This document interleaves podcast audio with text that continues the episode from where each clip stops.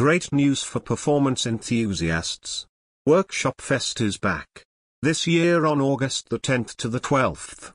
Two workshops packed to the brim with useful, practical knowledge. August 10th 2022, Advanced Reactive UI Patterns. August the 11th to the 12th, 2022, Performance at Scale, High-Speed Applications on Any Device. Go to workshopfest.dev and reserve your spot now.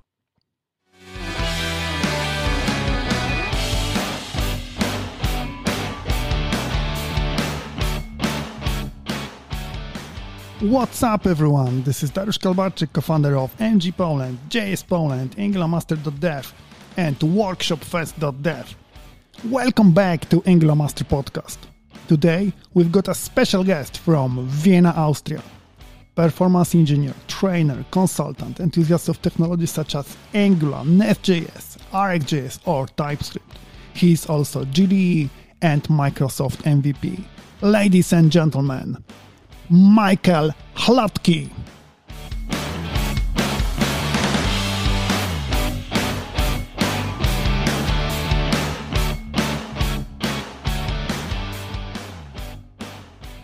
Hi, Michael. How are you today?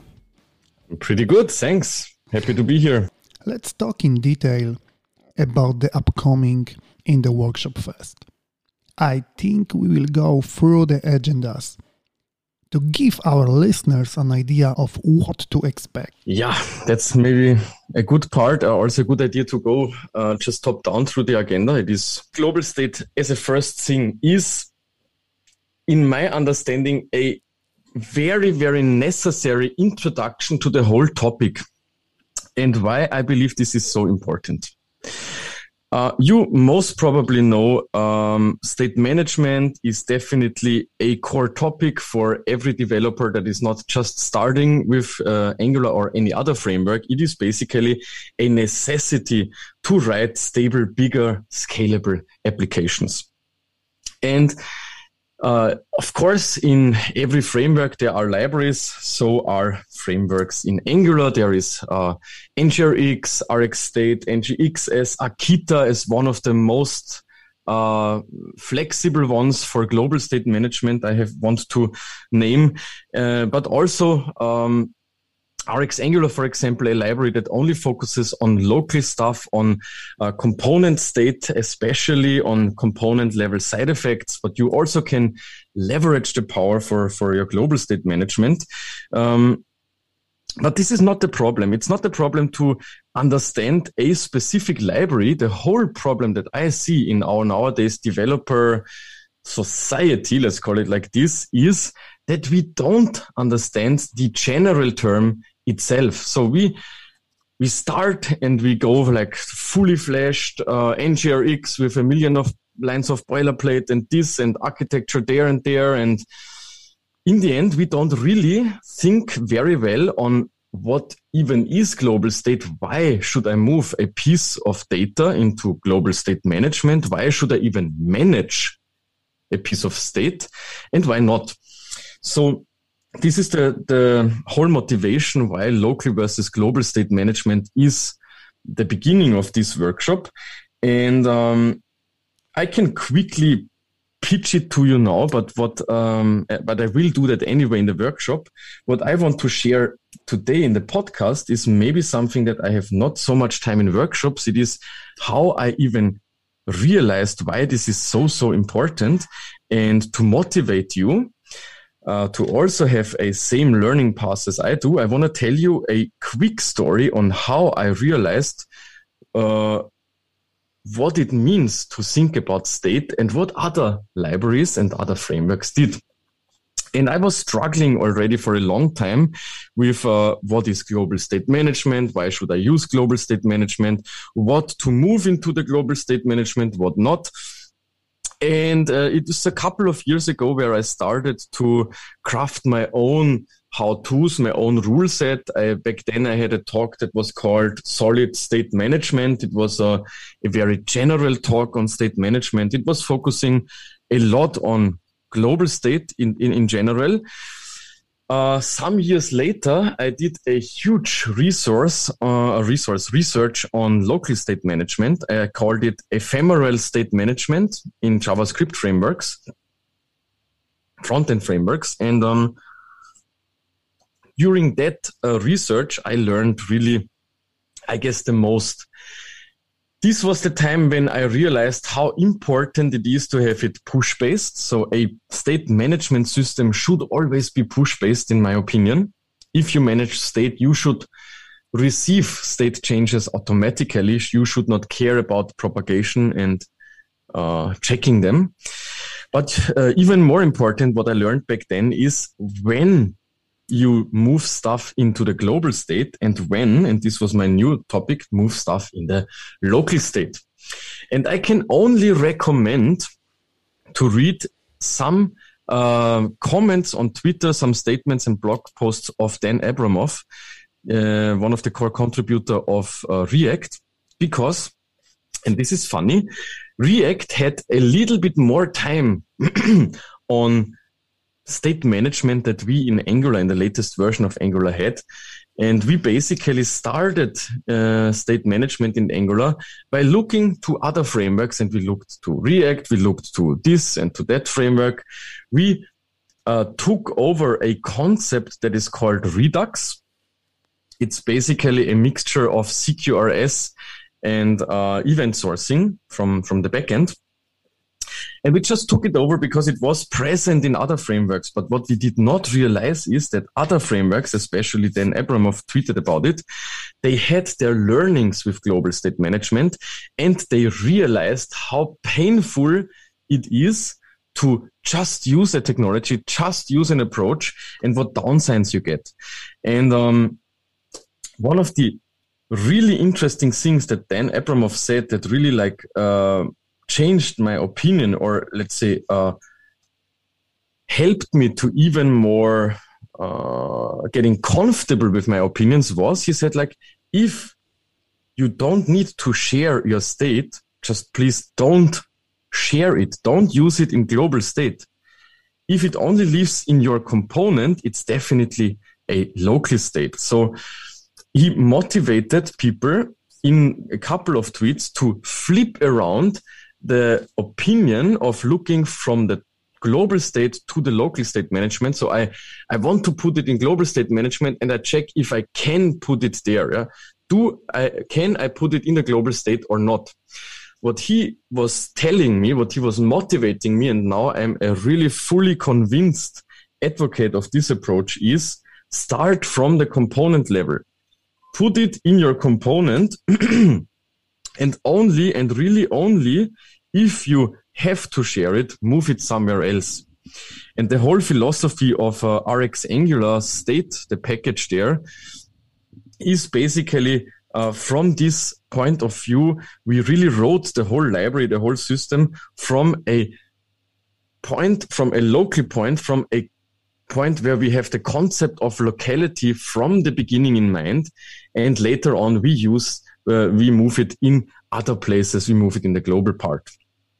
This is um, definitely one of my biggest learning for global versus local state that I flipped around uh, my opinion of starting with the global state and going to the local state. And I also, over the time, reduced the uh, complexity of my global state management dramatically. I started to use Akita instead of other uh, frame uh, libraries because also NGXS, a smaller version of uh, global state management, produces a lot of boilerplate and is not really helpful, is not really helping you to do the stuff that you really want to do. And it is a lot of overhead. So, uh, what I really can motivate is start locally and also try to avoid big, clumsy uh, uh, bloated solutions as long as possible, you will not do any developer or the whole uh, team velocity a favor if you start with that too early.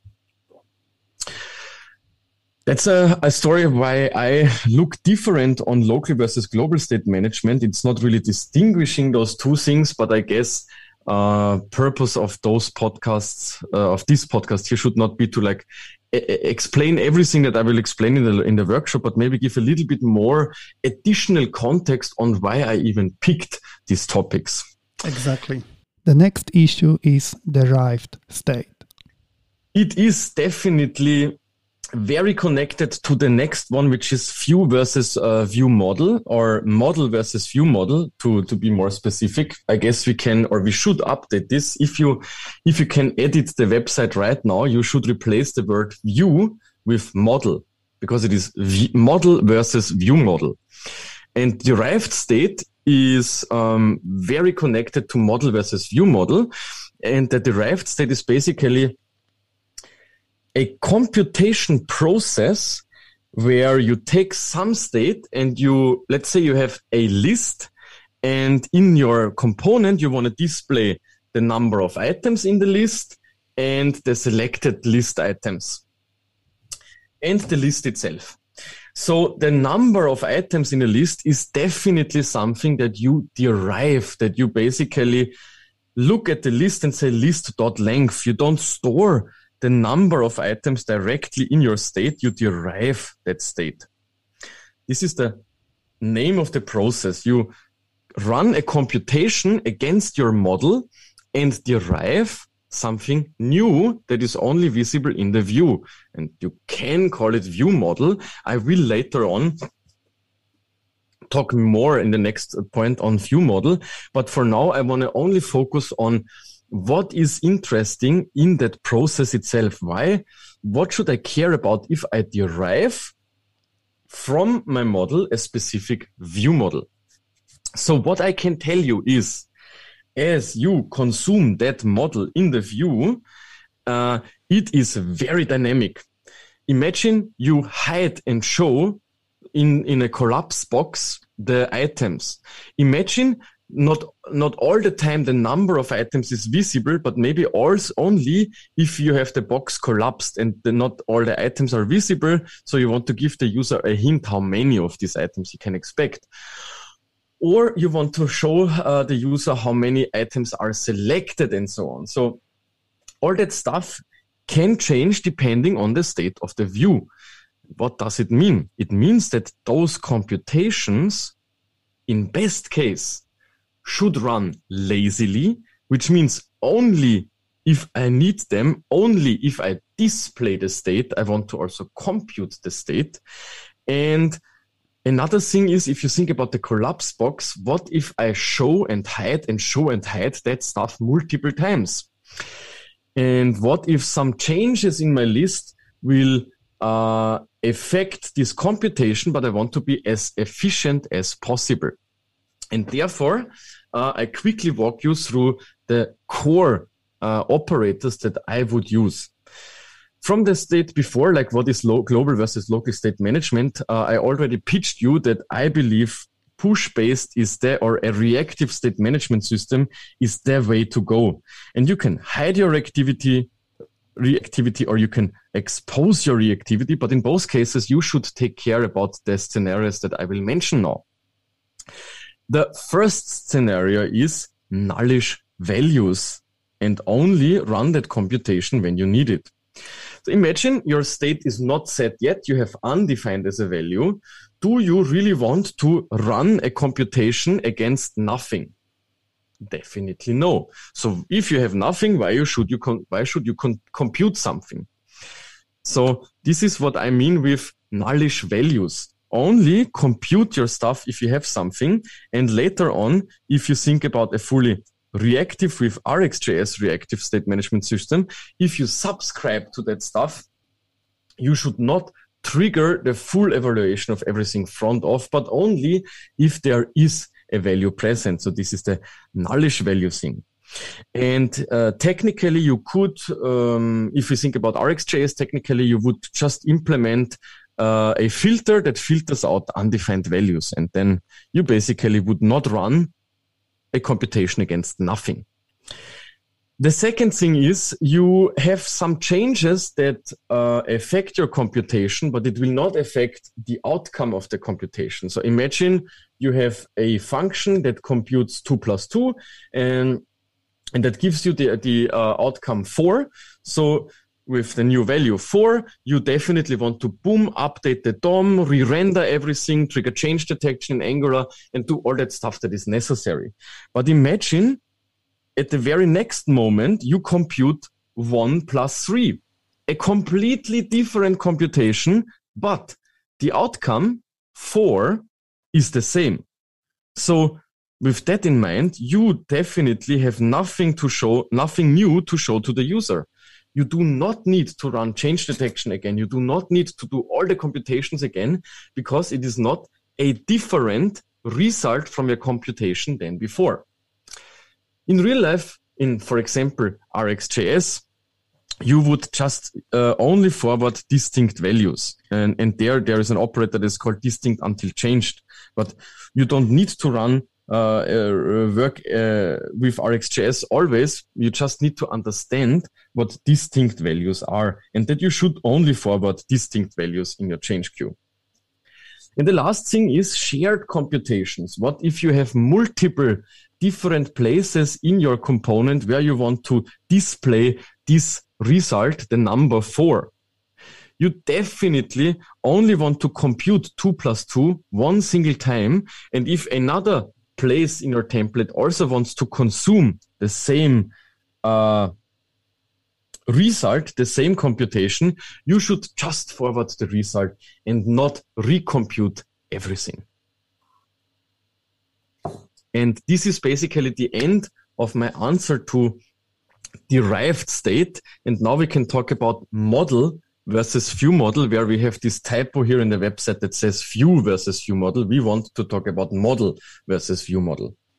Imagine we already have our global state and our local state well defined. We know where to put what. And now we ended up after traversing all the components and all these tree structures to the very component we want to manage a specific state for this single piece of code, for this very own component. And this is our model, the component state, you can call it, or the model that lives in our component. This model should definitely only include data that you really need.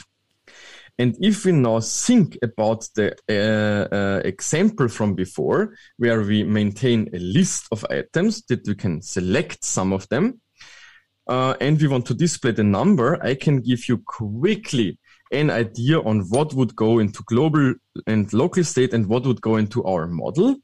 And the second part, what would go into our view model? What would be the state that I need to derive from my model? So we have a list of users. This is definitely stored on the server side. And these users are displayed on multiple different places in our application. So this is definitely the global state. From these 100 users that you maintain in your application, you want to select all the, I don't know, let's say all the users or the attendees that visit our workshop fest. This is definitely a subset of users and this subset of users is only displayed in the very component uh, workshop fest users.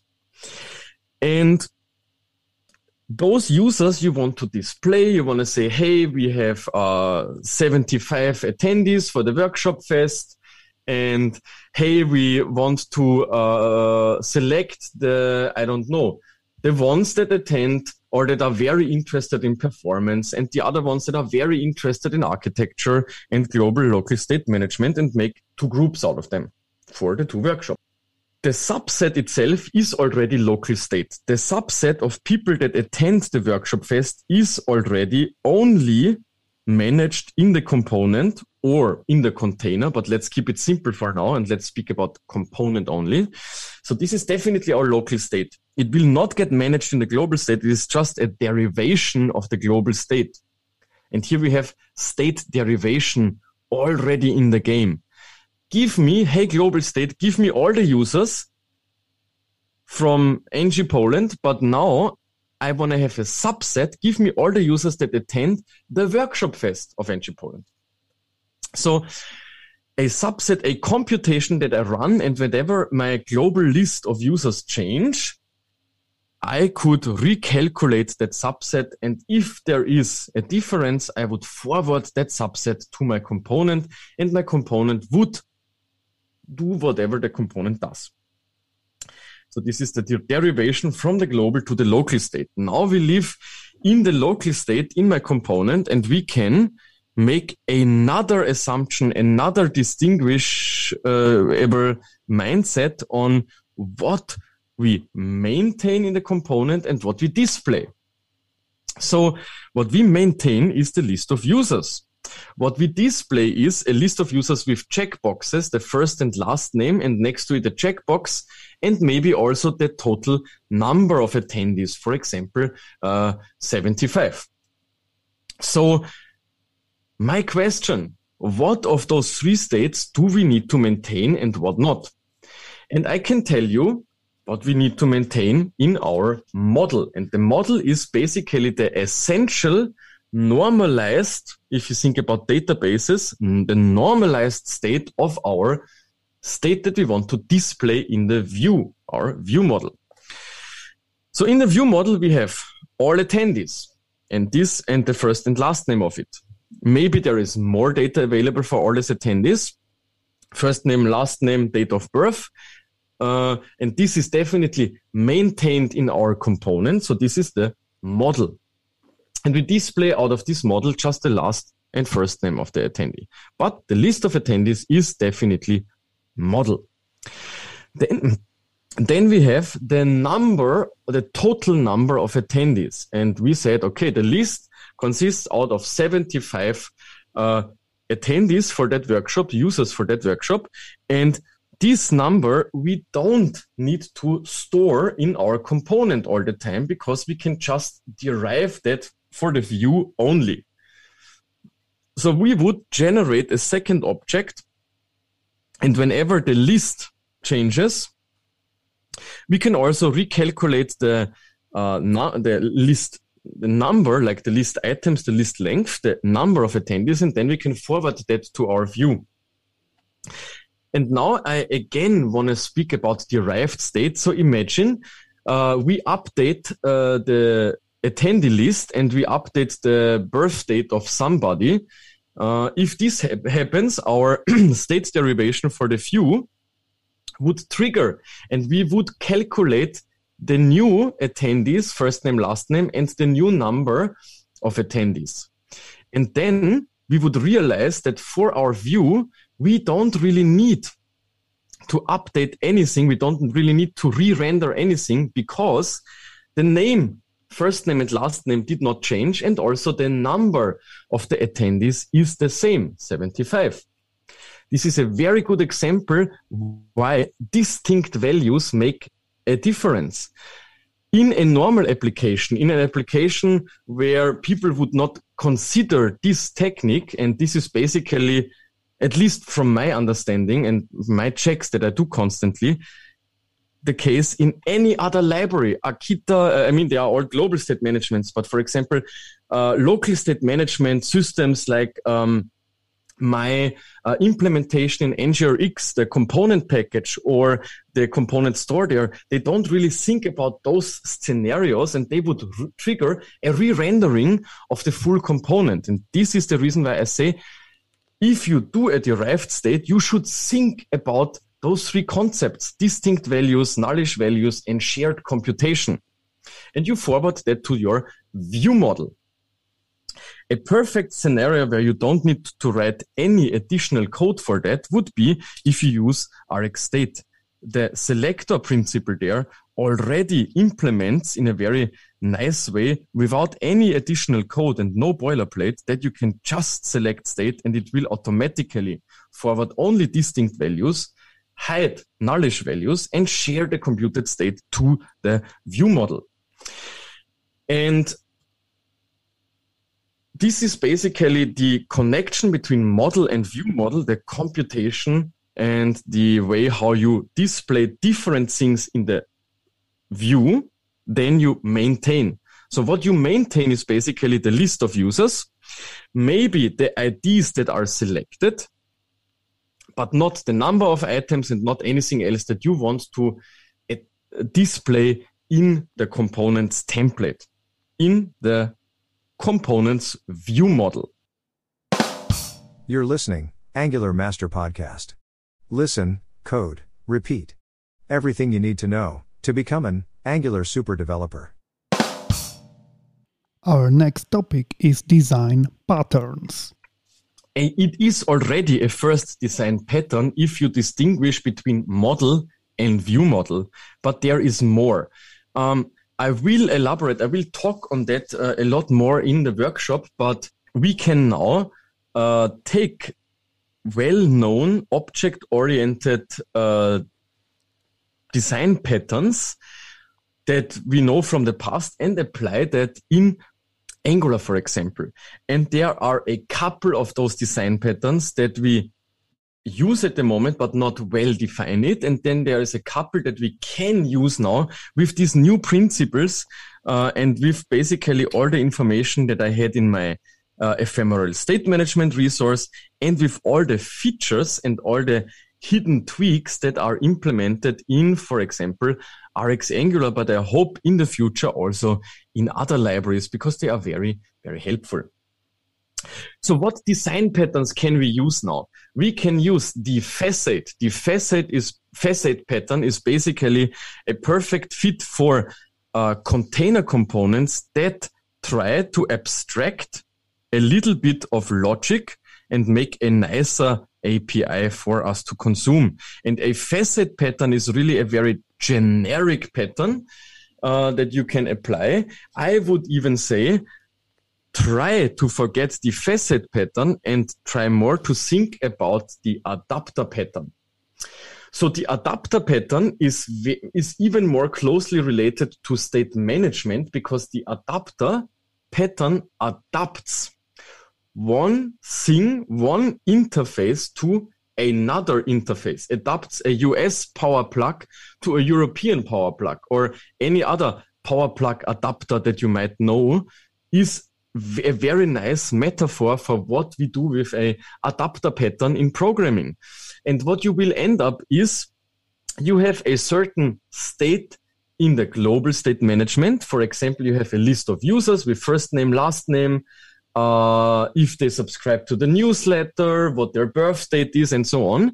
And you want to only have a subset of that specific users, maybe only first name and last name, in combination with some other state slice, for example, if they are selected for a specific workshop or not. And this is adapting one piece of state, one interface, one typing to another typing. And this is identical to how I try to write my applications. I only want to expose data types. I don't want to expose too much methods. I just want to expose streams of data. And in between, I just map one data type to another data type. And this mapping I hide in my container component where I instantiate another service. And this is then my global to local state adapter service, which runs the transformations again against the changes from the global state and forwards it to the local state. And all the logic is completely hidden and I just consume change sets. I just consume streams of data, data that changes over time.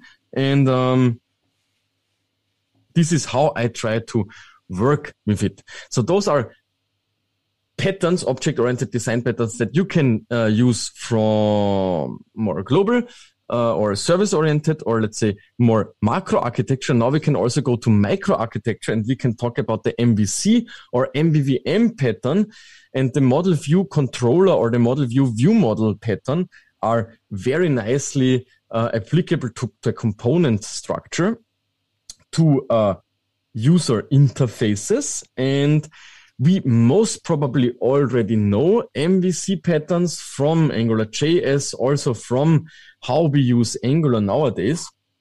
Mm.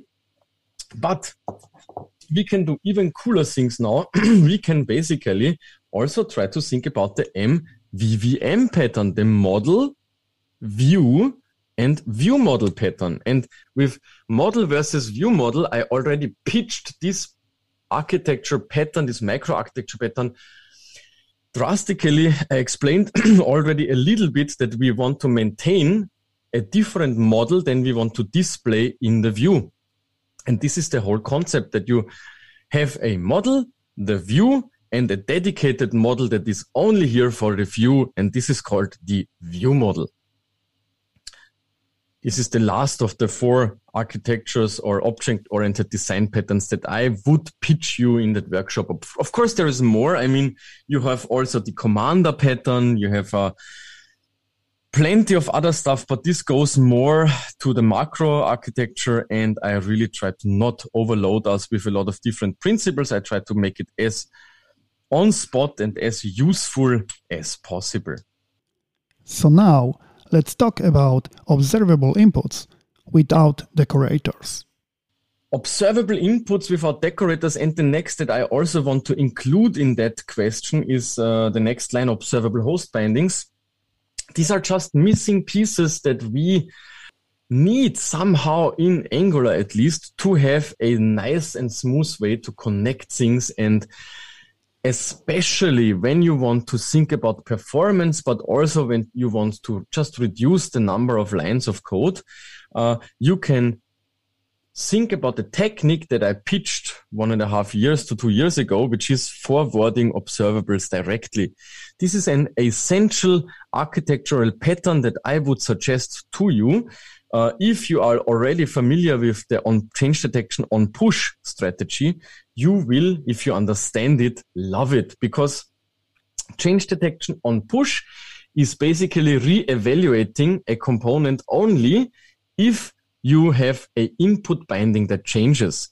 And now imagine you combine that technique with uh, observables. The observable itself that you forward will never change. Only the internal changes that you forward with this same observable uh, are changes. And you can now uh, eject or let's say exclude this component from change detections completely if you pass the observable and forward changes through the observable and you get back to updating and detecting changes whenever you want to and this is in best case done in the view of course but you could also think about some less performant architectures where you trigger change detection in the component still valid for especially small components and definitely a thing you could consider. If you want to run with that technologies, with that architectures, you should find a way on how you take this observable inside of your input bindings of your component. And therefore, in best case, you don't use a decorator. You can write your own decorator, but in best case, you use it without the decorator. And a concept that I will pitch in the workshop on how to handle it is uh, that you connect those stuff, these, these changes directly to your component state. One implemented, fully tested approach where we don't need to spend a lot of time to implement it in the workshop will be Rx state in combination with the connect operator. But of course, as I focus on a very library agnostic way, we will also see how to do that without any other library. Michael, next topic is managing async data streams with RxJS flattening operators. You most probably know the switch map operator because this is from the beginning the most confusing RxJS operator in Angular itself. Of course, there are way, way more confusing operators, but I would call SwitchMap the most famous operator in the Angular ecosystem. And SwitchMap is a flattening operator.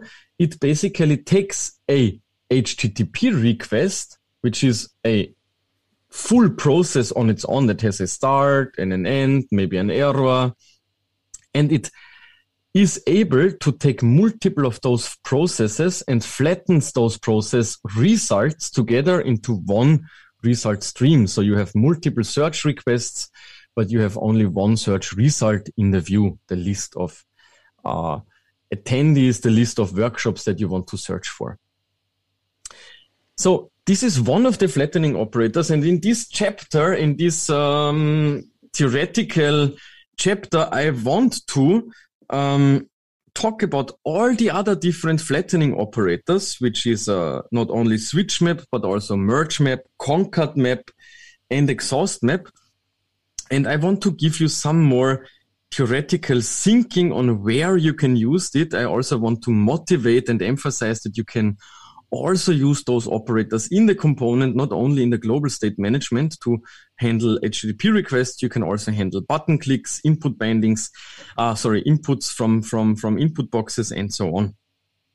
Uh, and yes, uh, this will definitely be a one of my motivations when we will speak about RxJS flattening operators. Okay, but how to handle error? So I would not only talk about how to end, handle errors in the template, but I would also think about handling complete and suspense states in the template. I coined uh, the term reactive context a couple of years ago, where I say you not only have a value, you have contextual state to that value, reactive contextual state, uh, which is the suspense state, like the time when nothing happened so far, or the time in between the old and the new value. I call that time or that state suspense state. It's an in-flight state. Then I can also um, name the uh, complete state where you finished a process and the user should get some feedback on if you are finished or not. And then you have, of course, the error state. And those are the three contextual states that I want to pitch to you. And of course, how you can handle that in the template. A colleague of mine, Julian, um, had a very nice talk on that topic on one of our recent meetups in Vienna, where he really pitched uh, all those states and how we can leverage them. And he created a very nice pull request on the RX Angular library, where he basically demonstrated how powerful and easy to use uh, those concepts are if you provide them in a meaningful way. And this will be released, I guess, uh, this week. At least we try to, to release it before the workshop so that we can also demonstrate a fully implemented, fully tested version of all this theory that or I started to present. So we can assume a couple of different exercises on that topic and um, it will definitely be one of the most modern um, use cases, most most elegant ways on how you can deal with all those problems in Angular so far. Okay. What about component lazy loading? What about component lazy loading? So yes. In general, I can tell you lazy loading components, especially with the latest release of standalone components, is a fancy thing that you should a hundred percent consider in your application, especially if you want to save some bundle size, give better user experience, and so on. And it is starting to get to the direction of compo- of uh, performance. So uh, component lazy loading is definitely a performance technique, but not fully focusing on, on performance. So I moved it into this package where it is more of a reactive concept, I would say. And uh, what people do nowadays when they lazy load components or any other thing in uh, Angular, they use uh, async await. They use async await directly in the component. And what is happening when they do this? They will instantiate the component and they will immediately fetch the data. And this is, of course, not really good. What we want to do, like lazy loading, it's funny. Lazy loading includes the word lazy already. So what we definitely want to do is we want to trigger the loading of a specific component lazily and not right away when the component bootstraps. We maybe want to lazy load the component only if the user interacts with a specific part of my component. And there is a very well-known pattern. A lazy load on interaction is one of the patterns, or you have also loading facades. You, for example, have a YouTube player and only if you hover over the play button, you lazily load all the other necess- necessities that you need to load for playing that, um, that video. And this is the lazy when it comes to lazy loading. So the async await immediately loads it and avoids any type of laziness in your component loading strategy. And this is extremely boring and not really funny. So what we uh, provide with RX Angular is a one-liner how you can lazy load your lazy load your components without even thinking about it. Of course, again, I want to present a very library agnostic uh, workshop. So we will only have a quick look on how you can do it perfectly and without any other boilerplate with RX Angular, but we will also see and implement on our own how you can do it manually without the low, the use of any other library, but not using async await at all. The last part of this chapter is improving UX with reusable reactive helpers it goes again into the direction of performance uh, optimizations, but also not really fully fully focusing there. So let's quickly get a clue on why we even care about making things different. There is the UX. We want to improve the UX. We want to make it better, a better experience for the user. And if we want to do a, make a better experience for the user, we most probably will end up with very repetitive patterns for user experience. And what I want to show you is how real life implementations of user experience patterns can look like and how you could reuse those snippets, those really nice uh, user experience patterns in the wild and save yourself a little bit of headache and time by just looking at my source code or just looking at the examples that we run in the workshop and uh, save that, share it with your colleagues in your company and really save a, a lot of time to implement or, or, let's say to figure out all those patterns immediately.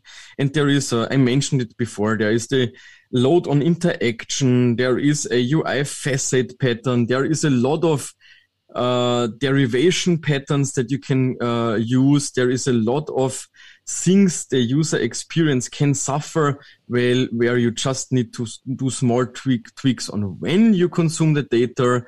Um, you can also deal with loading spinners. This is very closely related to how to re, uh, handle error complete and suspense, the reactive component, uh, the reactive state, reactive context, and all of that stuff will get elaborated with source code snippets, with um, reusable patterns that I want to demonstrate.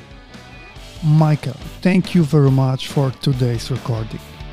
In turn, I invite our listeners to visit workshopfest.dev. Just go visit the site and reserve your spot now. Finally, please subscribe to our podcast, leave a like and a comment to help us continue to grow.